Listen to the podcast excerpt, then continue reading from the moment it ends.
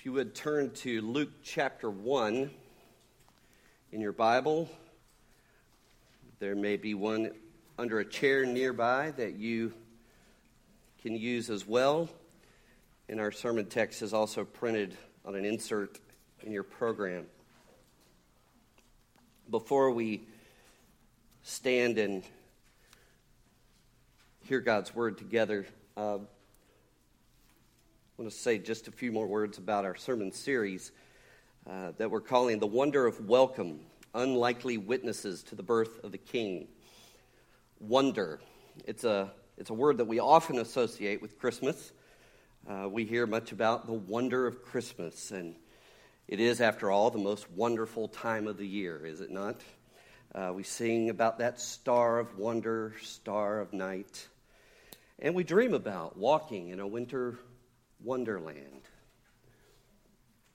The birth of the King of the universe, the arrival of God in the flesh, is certainly worthy of our wonder.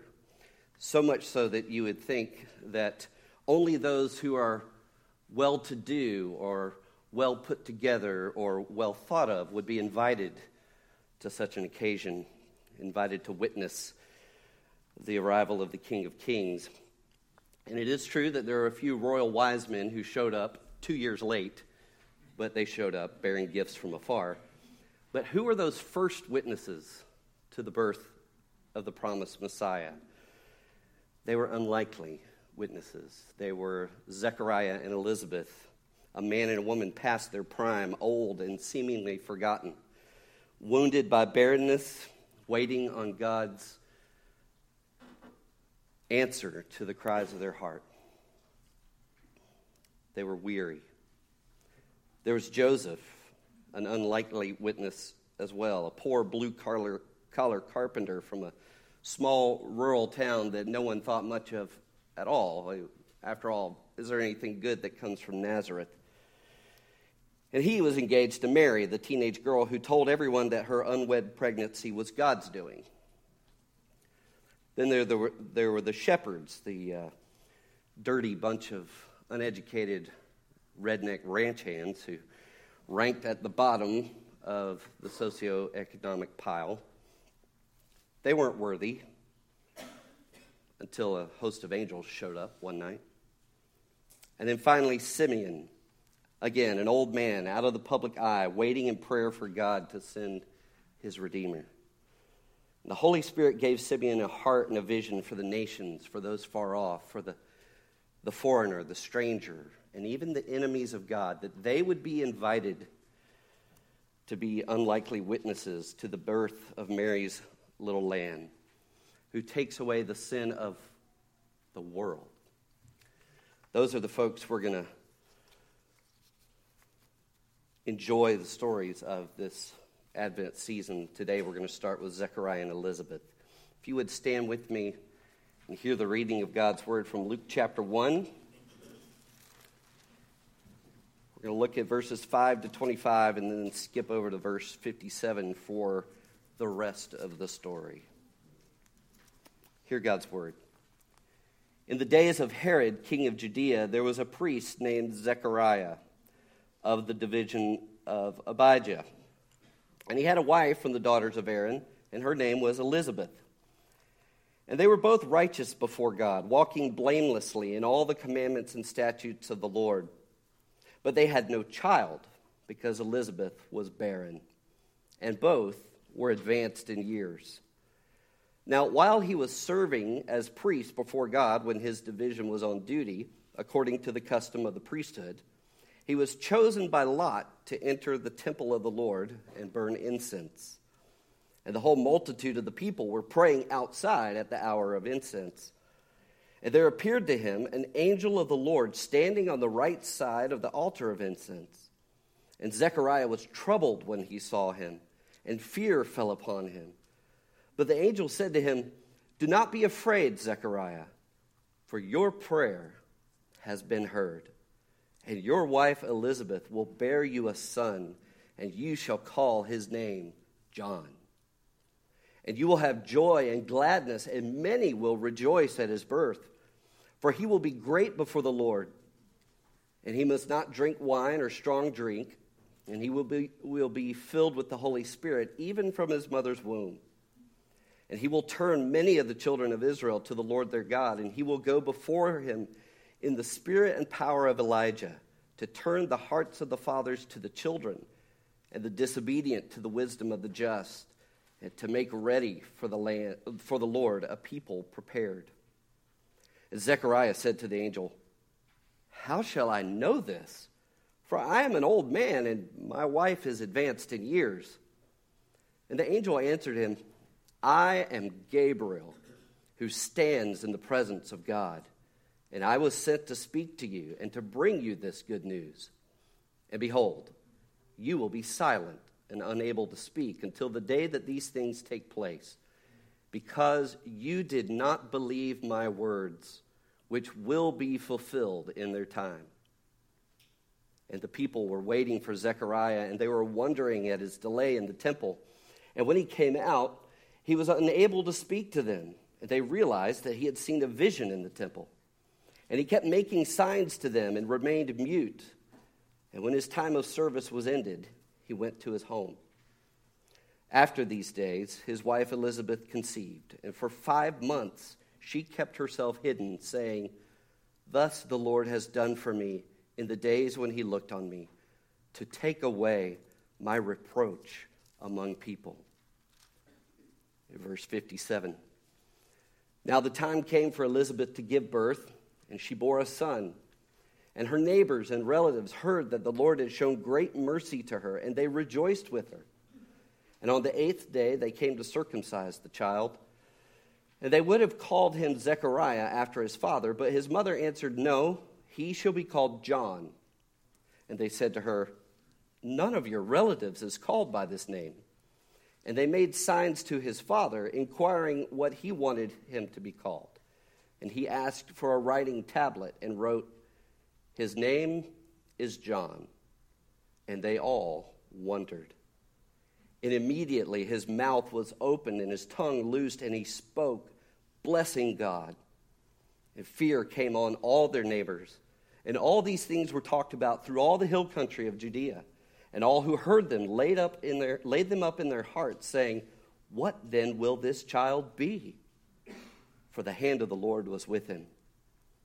And his father Zechariah was filled with the Holy Spirit and prophesied, saying, Blessed be the, God, the Lord God of Israel, for he has visited and redeemed his people, and has raised up a horn of salvation for us in the house of his servant David, as he spoke by the mouth of his holy prophets from of old, that we should be saved from our enemies and from the hand of all who hate us, to show the mercy promised to our fathers and to remember his holy covenant. The oath that he swore to our father Abraham to grant us that we, being delivered from the hand of our enemies, might serve him without fear in holiness and righteousness before him all our days.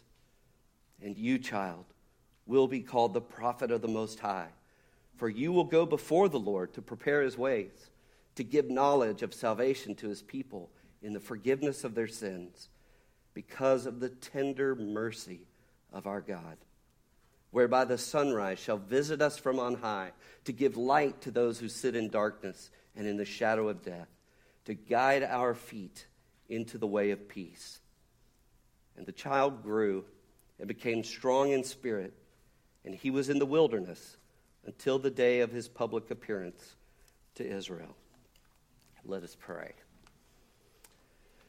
Our Father, we thank you for your word. We thank you for these incredible stories of how you have invited unlikely witnesses to come to your table, to be a part of the feast, the celebration of the birth of the King. Father, we ask that you would come by your Holy Spirit, open our eyes and our hearts and our minds to understand your word. Would you speak to us? Would you create faith in us. Make us trust you more because we've heard your word this morning, we ask. In Jesus' name, amen. Please be seated.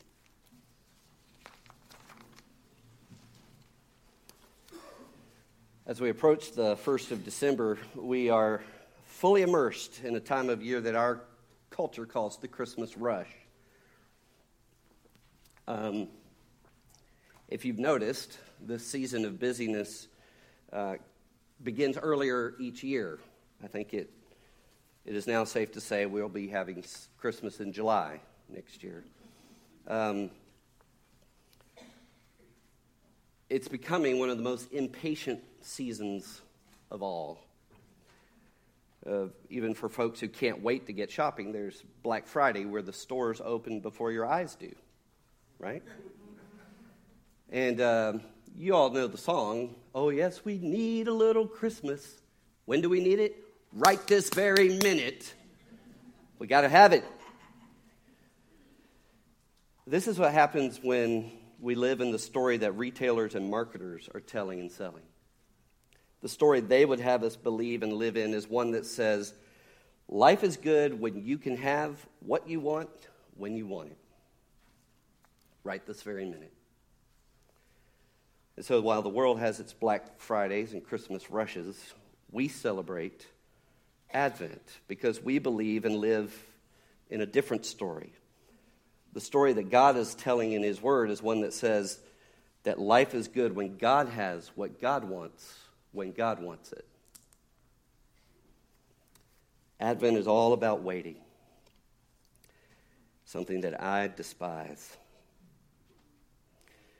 We celebrate Advent for the same reason we celebrate Christmas, Epiphany, Lent, Palm Sunday, Good Friday, Easter, Pentecost because these key events in the Christian calendar remind us of the true story that we are called to believe and live in every day of the year. We must not let our culture tell us our story. We must listen to God's word and remember his story. And so, this Advent, we're going to walk into the stories of a few unlikely witnesses. We begin with Zechariah and Elizabeth this week. Um, and as we do this, we're going to remember together that God is calling Metrocrest to remember his promises to his people and trust him to wrap up our little stories into his larger story. And then we'll know the wonder of welcome. And we'll join that cloud of unlikely witnesses to the birth of the king. What is their story? A lot there, obviously, but let me summarize. Zechariah and Elizabeth's little story is a story of godly people wondering about God's purpose for their struggles. They're wounded and they're waiting. Elizabeth, barren, childless, two kinds of woundedness that she has. She has the wound of undeserved disgrace. Elizabeth said that by giving her a son, God would take away my reproach among the people. You see, in those days, to have a child, to have a son especially, uh, meant that God blessed you. In fact, many believed in Elizabeth's day that to be barren was a sign of God's punishment for your sin. And yet we know, Luke tells us, these were blameless, righteous people. And so this disgrace they felt Elizabeth especially felt was undeserved, but nevertheless real. But she also experienced the wound of unfulfilled desire. Elizabeth just wants to be a mom. And God has not seen fit to give her that desire. They're wounded, but they're also waiting as an old man's old prayer goes unanswered. His prayer for a son and his prayer for a Savior as a priest. This is what he's done his entire life. He's prayed for the coming of the Messiah, and still he waits. As you know, wounds and waiting will wear you out. So I don't know where you are in your story this morning, what wounds you're nursing, how tired you are of waiting but I'm with you. That's their little story. God's larger story is a story of an eternal God who answers an ancient prayer. God sends Gabriel with a message of good news of God's glory, the world's good, in Zechariah and Elizabeth's gladness. It is a story of unbelief and belief. Zechariah learns to wait on God's timing by trusting God's word. In fact, that I think gets at the heart, or at least part of the heart of this story, is that we will learn to wait for God's t- timing when we learn to trust Him. Luke 120 at the end of that verse. This is a key part of this passage. Gabriel said, Because you did not believe my words, which will come true at their proper time. We need to trust God's word and trust his timing. And that is essentially what I have received from this story. So let's, let's look at this together. We can live out our little stories in the context of God's story as we trust Him and wait on His timing. And so, quickly, six ways that God describes His timing in this passage it's providential, it's precise, it's purposeful, it's promised, it's personal, and it's practical. First of all, God's timing is providential. Luke's detail makes it clear that God is absolutely in control of when, where, and how he does what he does. Now, I, am using a big word, one of these big preacher words providence, providential. What does that mean? Uh, Paul explained it this way in Acts 17. He said, The God who made the world and everything in it is the Lord of heaven and earth and does not live in temples built by hands, and he is not served by human hands as if he needed anything because he himself gives all men life and breath and everything else. From one man, he made every nation of men that they should inhabit the whole earth. And here it is He determined the times set for them and the exact places where they should live. God did this so that men would seek him and perhaps reach out for him and find him, though he is not far from each one of us. This is providence, for in him we live and move and have our being. And maybe Paul was reflecting on what King David prayed in Psalm 139 when he said, All the days ordained for me were written in your book before one of them came to be. That's providence. Our catechism describes providence this way God's works of providence are his most holy, wise, and powerful, preserving and governing all his creatures, ordering them and all their actions to his own glory. Providence in this story shows up when Zechariah was chosen by Lot to enter the temple and burn incense. This was a once in a lifetime happening for priests. In fact, not all of the priests got this opportunity, but if you got this opportunity to burn incense in the temple, it was one time. Proverbs 16:33 says, "The lot is cast into the lap, but its every decision is from the Lord." The lot fell on Zechariah. God providentially put him in that place. God, in his providence, cares about the details of the life of his people. Let it comfort you. Jesus said that if a sparrow falls from the sky, God notices it. Jesus said that if a hair falls from your head, which for some of us has happened more than others, God knows. And then he says, if he notices the sparrow, does he not notice you and what's happening in your life? God is control of precisely when, where, and how he does what he does. So we have reason to believe God, to trust him, to wait on him. He is working in the world while we wait. But God's uh, timing is also precise. I found almost 30 references to time in these verses. And here's just a sampling of the many details given to describe the timing of this event and the events that follow. Verse 5 says, In the days of Herod. Verse 8, when Zechariah's division was on duty. Again, it was a once in a lifetime opportunity. Verse 10 the people outside were praying at the hour of incense. Gabriel said, I'm Gabriel. I stand in the presence of God all the time, and I was sent to speak to you. Verse 20, until the day that these things take place. Verse 20, my words will be fulfilled in their time. Verse 23, when his time of service had ended. Verse 24, for five months Elizabeth kept, kept herself hidden. Verse 57, now the time came for Elizabeth to give birth. In verse 59, on the eighth day, they came to circumcise the child. God's timing is precise. His timing is providential and precise only because it's also purposeful and promised. So let's think about this. God's timing is purposeful. In other words, God has a plan.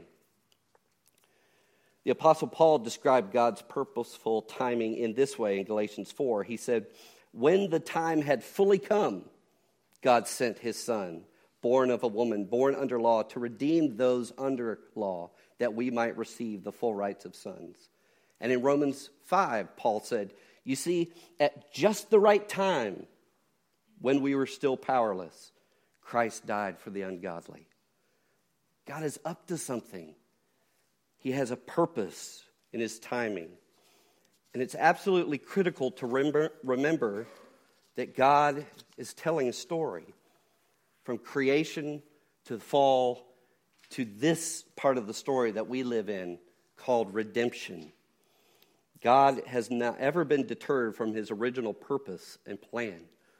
And so, this chapter of the story, redemption, that Zechariah and Elizabeth find themselves in, that we find ourselves in, um, is, is part of the unfolding drama of God's plan to recreate through Jesus a God centered community on God's mission to multiply God's glory, His goodness, His gladness throughout all creation forever. That's where Zechariah and Elizabeth are. God's people in that day knew that God had promised through his covenants that he was creating this community, but that the sin of his people kept getting in the way. They knew that the prophets Jeff- Jeremiah and Ezekiel had described a new covenant that would deal with this sin problem forever and that God would resurrect his people into a great army for his glory. God's people knew that Isaiah and other prophets predicted that God would send his servant, capital S, who would be pierced for their transgressions, crushed for their iniquities, by whose wounds they would be healed of their tendency to go astray, because God would lay on his servant the iniquity of his people. But it had been 400 years. 400 years, that's twice the age of our country. 400 years since God had spoken any more word of this promise to his people through the prophets. The people were waiting, waiting for another prophet to come, one like Elijah, one that the prophets of old had promised was coming to prepare the way for the Messiah. Zechariah and Elizabeth lived in that part of God's story. They knew what it meant to trust God's purposeful timing and to work for him while they wait on him. And this is the plan later, after John's birth, Zechariah praised God for finally fulfilling. Listen to what he said. Praise be to the Lord, the God of Israel, because he has come and has redeemed his people.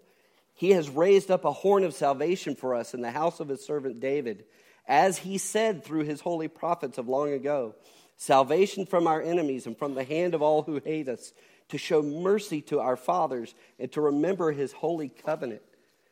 The, the oath he swore to our father Abraham to rescue us from the hand of our enemies and to enable us to serve him without fear in holiness and righteousness before him all our days. You have to feel his joy. It's finally come. After hundreds and hundreds of years of promises 400 years of silence, Zechariah still believed it was coming, and it has come. And notice that the emphasis of Gabriel's message was mainly on God's purposes and plans, not on Zechariah's purposes and plans. It was about God sending that promised prophet who would turn the, many of the children of Israel to the Lord their God. Zechariah and Elizabeth had purposed and planned to have children years ago, perhaps 30, even 40 years ago.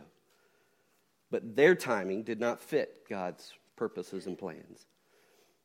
So Gabriel's message is more about God fulfilling his eternal purpose than about anything else.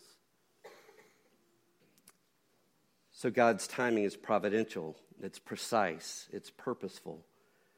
It's all those things because it's promised. The prayers prayed at the altar of incense were specifically prayers for the rescue of God's people, prayers for the promised Redeemer to come. And do you remember what the Holy Spirit prompted Zechariah to say after John's birth? Zechariah said that God had finally begun to do what he promised to show mercy to our fathers and to remember his holy covenant, the oath, the promise he swore. Zechariah means God has remembered again. God has remembered again.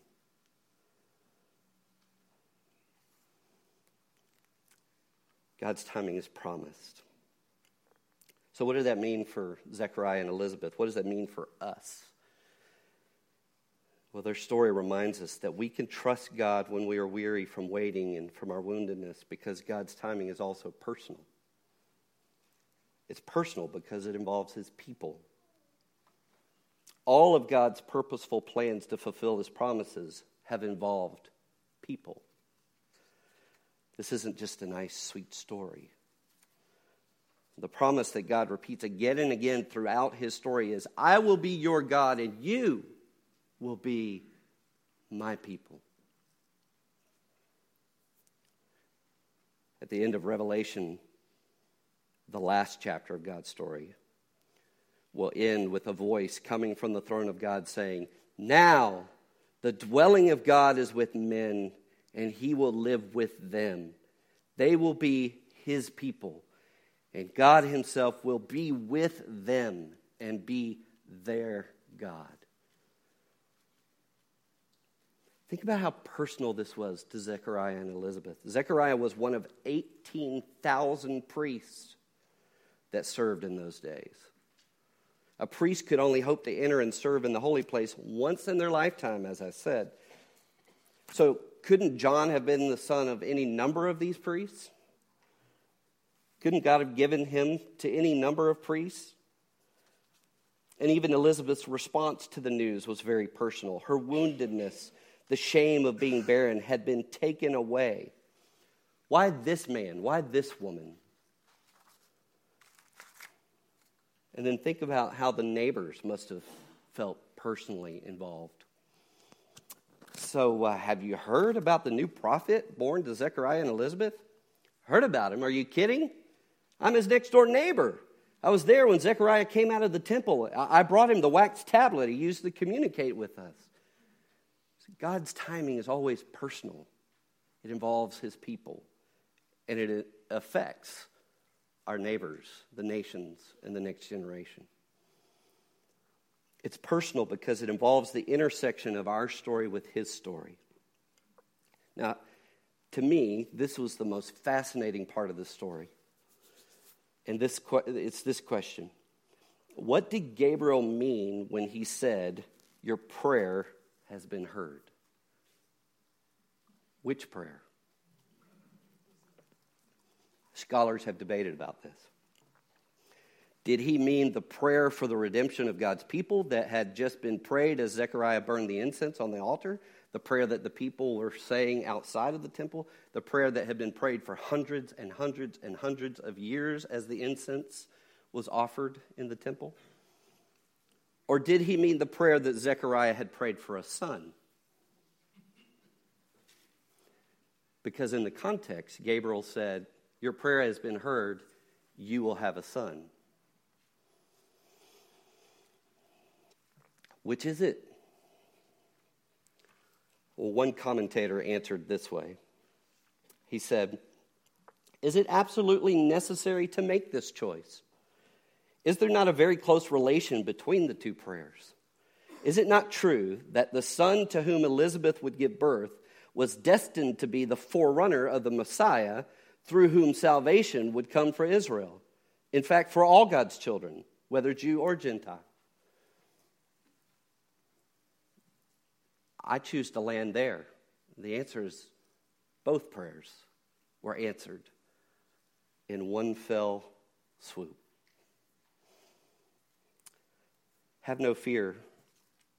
If you are God's, then God's providential, precise, purposeful, and promised timing is personal to you. If you are His, then His timing is for you, not against you. And remember, all of this plan to bring John into the world is part of the plan to bring Jesus into the world.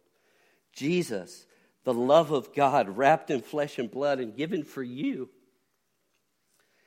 given in your place to live the life you should have lived, given in your place, in my place, to die the death we deserve to die for our sins, personal sins.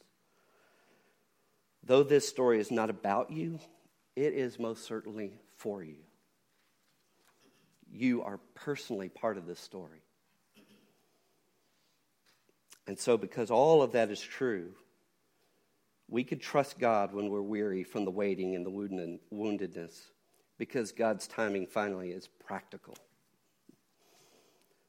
God's timing is practical in the sense that while he is working out his purposes and plans that are larger than we are, they have practical implications for us. Here are just a few practical implications that God has shown me through this story. First of all, having to do with prayer. God has taught me in this story that God answers my little prayers according to his larger plans. The answers to my prayers are aligned with God's purposes. Even the no is according to his plan, is aligned with his purpose. Even the wait is according to his plan and aligned with his purpose. And when he says yes, it will only be when it is according to his plan and aligned with his purpose. Rest in that. The time that God hears and answers my prayer may not be the same as the time that I hear his answer.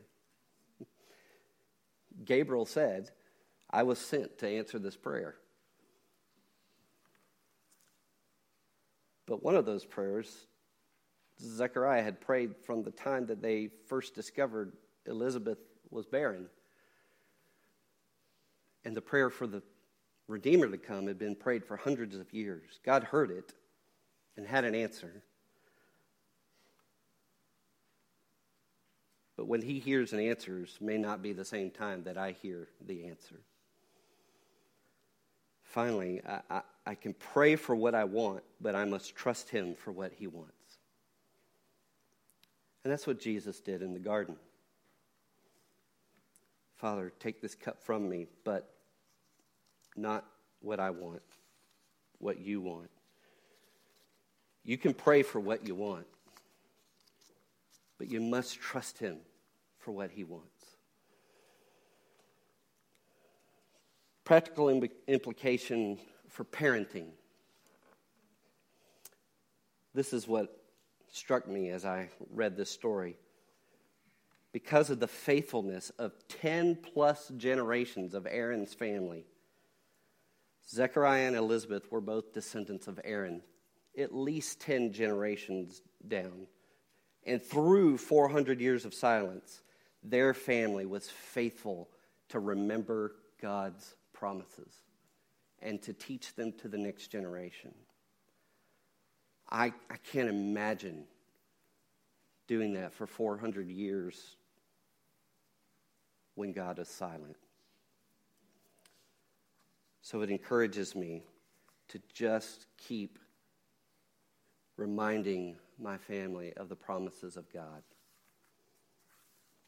Secondly, I may not be raising a John the Baptist, but I may be raising his great, great, great, great, great grandmother. And you may too.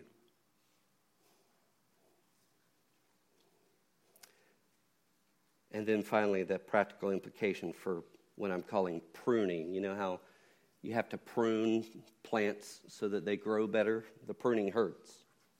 I'm assuming the plant cries a little. Pruning. Listen to this. I was struck by this. Remember, Zechariah was struck deaf and mute. What was the last thing Zechariah said before he lost his ability to speak for nine months? The last thing he said was, How can I be sure of this? His last words were words of unbelief.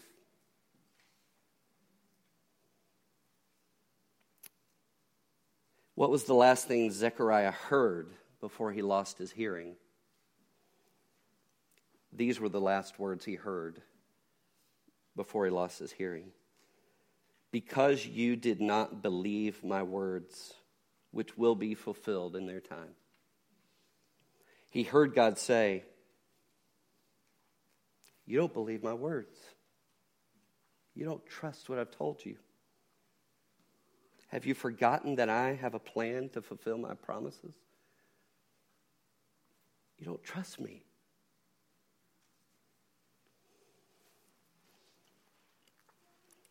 In order to wait with hope for Jesus to come, I have to remember with faith what God has promised.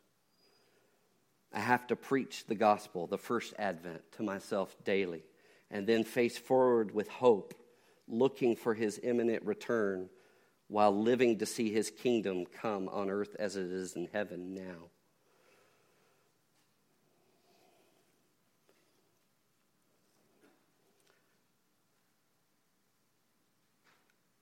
I don't believe.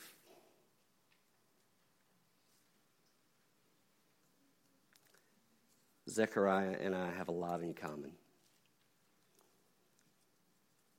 But thankfully, again, his name means God has remembered again. It didn't say Zechariah has remembered, it didn't say Elizabeth has remembered. God has remembered again. God has not forgotten his promise to call and set apart a people to himself through Jesus. And so you and I must remember again and again and again, we must believe his words, which will be fulfilled in their time.